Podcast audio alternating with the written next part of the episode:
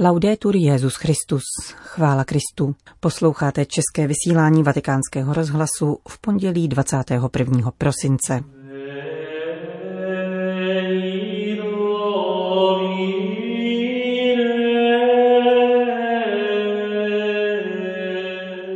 K přijetí krize jako času milosti vybídl papež František při předvánočním setkání se svými spolupracovníky z římské kurie. Kongregace pro nauku víry vydala zvláštní nótu věnovanou vakcínám proti COVID-19. To jsou hlavní témata našeho dnešního pořadu, kterým provází Johana Bronková.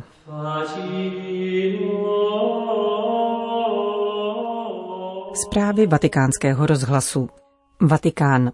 Krize přestala být otřepanou frází promluv a intelektuálního establishmentu a stala se všem společnou realitou. Hlubokou sondou do významu celospolečenské i církevní krize byla dnešní promluva papeže Františka u příležitosti tradičního předvánočního setkání s římskou kurií. Petrův nástupce vyšel ze současné situace poznamenané pandemickou krizí, která se projevuje ve všech sférách napříč společnostmi a věnoval úvod své reflexe analýze krizové situace obecně jako všudy přítomného jevu, známého ze všech historických období. Už etymologický kořen slova kríno znamená tříbení, oddělování zrna od plev požních. Na ústředních biblických postavách pak papež František ukázal, že se právě v jejich krizích uskutečňují dějiny spásy. Vidíme to ve velké Abrahamově zkoušce víry, když má obětovat Izáka, na Možíšovi, když se po něm žádá, aby se postavil do čela svého lidu a vyvedl jej z otroctví. Na Eliášovi, Janu Křtiteli i Pavlu Starzu. Nejvýmluvnější však je Ježíšova krize, pokračoval papež.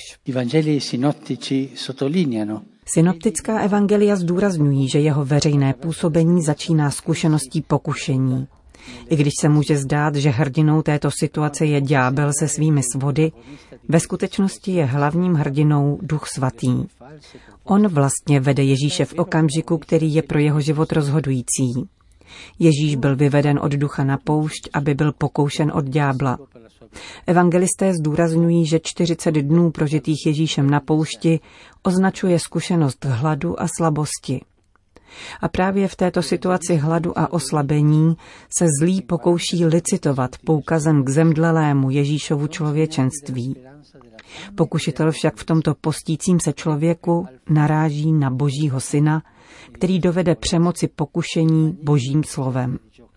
Ježíš nikdy nediskutuje s ďáblem, buď jej vyhání, anebo nutí k vyjevení jména. Nikdy s ďáblem nevede dialog. V Gecemanech stanul Ježíš v nevypověditelné krizi. Osamocení, strach, trýzeň, Jidášova zrada a útěk apoštolů. A nakonec hraniční krize na kříži. Solidarita s hříšníky až k pocitu opuštěnosti od Otce. Přesto však s důvěrou poručil svého ducha Otci. A tato jeho úplná a důvěřující odevzdanost otevřela cestu ke zmrtvých stání. Uvažování o krizi nás varuje také před unáhlenými soudy o církvi, vynášenými prismatem dávných i nedávných skandálů. Pokračoval papež s poukazem na proroka Eliáše, který, jak řekl, předložil hospodinu popis reality, jenž postrádal naději. Opustili tvou smlouvu, zbořili tvé oltáře, zbyl jsem sám a činí úklady, aby mi vzali život. E Kolikrát jen se naše analýzy církve jeví jako popisy zbavené naděje. Výklad reality, který postrádá naději, nelze označit za realistický. Naděje dává našim analýzám to, co nedokáže postřehnout naše krátkozrakost. Bůh odpovídá Eliášovi, že realita není taková, jakou ji vidí. Jdi a vrať se stejnou cestou stepí do Damašku, ale zachovám v Izraeli sedm tisíc. Všechny ty jejich školena nepoklekla před bálem a jejichž ústa ho nepolíbila. Nebylo tedy pravdou, že zbyl sám. Bůh neustále dává růst zrnu svého království mezi námi. Tady v Kurii jsou mnozí, kteří vydávají svědectví svou pokornou, diskrétní, tichou, věrnou, odbornou a poctivou prací. I naše doba má svoje problémy, ale dostává se jí také živého svědectví, že pán svůj lid neopustil. Pouze s tím rozdílem, že problémy se okamžitě dostávají do novin, zatímco znamení naděje se ukazují teprve po delší době a ne vždycky. Kdo nečte krizi ve světle Evangelia, nakonec jen pitvá mrtvolu, poznamenává papež. Nesmíme totiž zapomínat, že v první řadě každého z nás vystavuje krizi právě Evangelium.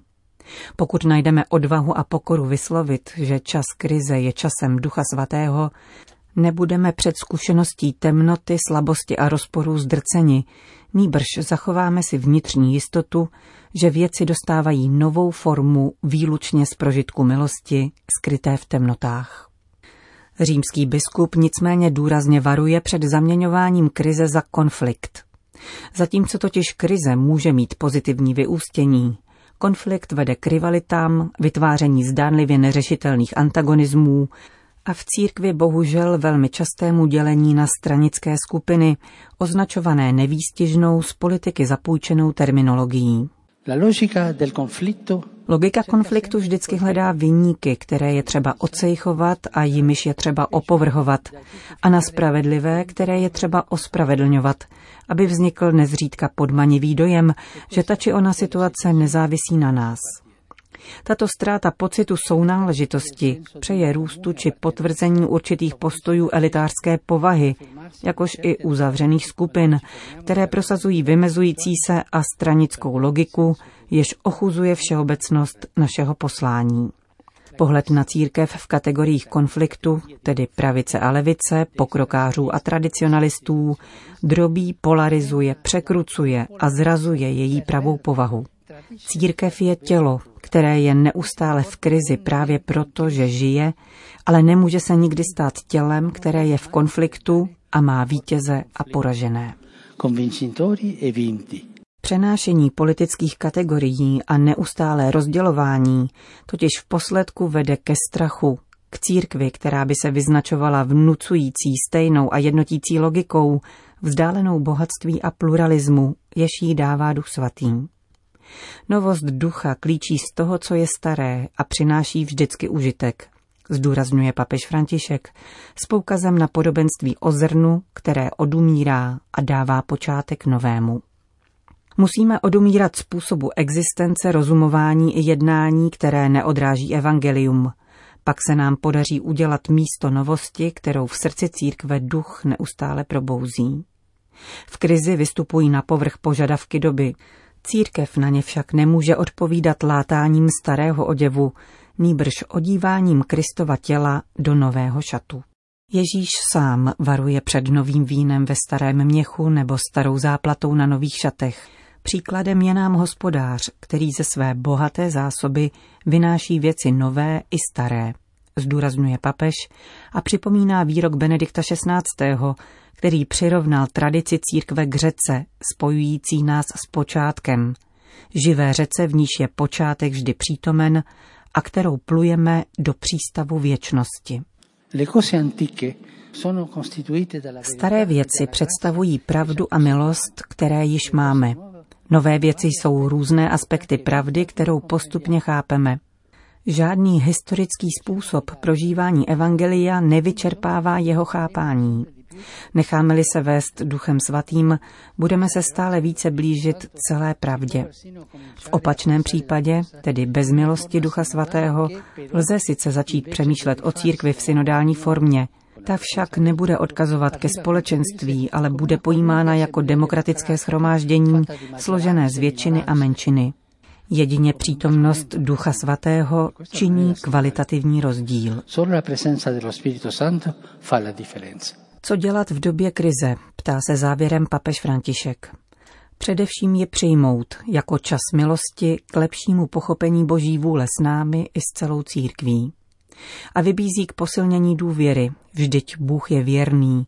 On nedopustí, abyste byli zkoušeni víc, než snesete.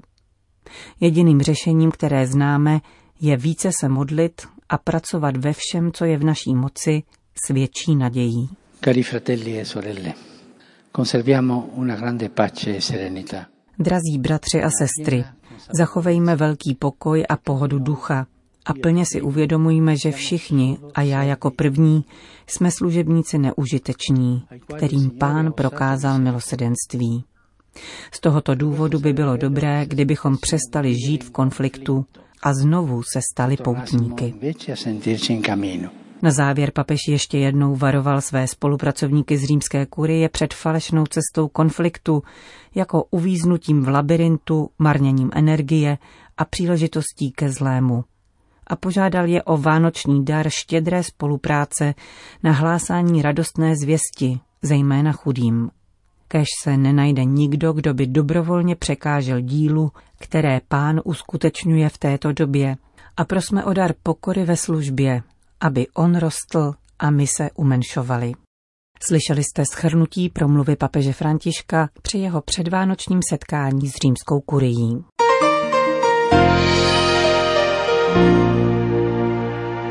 Vatikán. Dnešní nota Kongregace pro nauku víry schválená papežem Františkem opravňuje k užití vakcín proti COVID-19, které byly vyrobeny za pomoci buněčných liní pocházejících z dvou plodů potracených v 70. letech. Očkování nicméně nepovažuje za mravně závazné a tudíž má být zachována jeho dobrovolnost. Užití protikovidových vakcín, které využili v procesu vědeckého výzkumu a výroby buněčné linie pocházející z potracených plodů, je mravně přijatelné. V případě současné pandemie lze uplatnit veškeré vakcíny, které budou uznány za klinicky bezpečné a účinné, za jasného vědomí, že použití takových vakcín neznamená formální spolupráci na potratu, z něhož pocházejí buňky, za jejichž pomoci byly vakcíny vyrobeny. Prohlašuje Kongregace pro nauku víry v notě podepsané prefektem kardinálem Ladáriou a sekretářem arcibiskupem Morandim. Text prohlášení v minulém týdnu schválil papež František. Dokument Kongregace pro nauku víry přichází ve dnech, kdy mnohé země, včetně Vatikánu, začínají s očkovací kampaní proti COVID-19. Z hlediska církevního úřadu odpovídá na pochybnosti a objasňuje otázky, které vyplynuly z mnohdy rozporuplných vyjádření o protikovidových vakcínách. Kongregace pro nauku víry ve svém dnešním stanovisku nemíní posuzovat bezpečnost a účinnost současných vakcín proti COVID-19, což je téma příslušící vědcům a lékovým agenturám. Nýbrž zaměřuje se na mravní hledisko užití těch vakcín, které byly vyvinuty na základě buněčných liní pocházejících ze tkáně odebrané dvěma plodům, které nebyly spontánně potraceny v 60. letech minulého století. Pokud z různých příčin nejsou k dispozici eticky nesporné protikovidové vakcíny, je mravně přípustné očkovat se těmi, které užily buněčné linie z potracených plodů. Spolupráce se zlem, tedy v tomto případě s potratem, je v případě očkovaného člověka časově i kauzálně vzdálená a mravní povinnost zabránit zlému skutku není zavazující, zdůvodňuje Kongregace pro nauku víry, pokud současně prožíváme závažné ohrožení, jímž je jinak nezadržitelné šíření vážného patogenního činitele, jakým je koronavirus. V takovém případě, ujasňuje Vatikánská kongregace, tedy lze užít všechny vakcíny uznané za klinicky bezpečné a účinné. Mravní přípustnost takových vakcín nicméně neznamená ani nepřímé schvalování potratu a předpokládá nesouhlas s potratem ze strany očkovaných. Kongregace pro nauku víry dále připomíná mravní nezávaznost očkování, které má nadále zůstat dobrovolné, ačkoliv na druhé straně zdůrazňuje povinnost věřících přispívat ke společnému dobru. Za absence jiných prostředků, které by zastavily epidemii či působily preventivně, může obecné dobro doporučit očkování, zejména na ochranu nejslabších a nejohroženějších lidí. Nota vatikánské kongregace v závěru nazývá mravním imperativem dostupnost účinných a eticky přijatelných vakcín rovněž v nejchudších zemích světa, aniž by je to příliš finančně zatížilo, neboť absence přístupu k vakcínám by byla další příčinou diskriminace a nespravedlnosti. Končíme české vysílání vatikánského rozhlasu. Chvála Kristu. Laudetur Jezus Christus.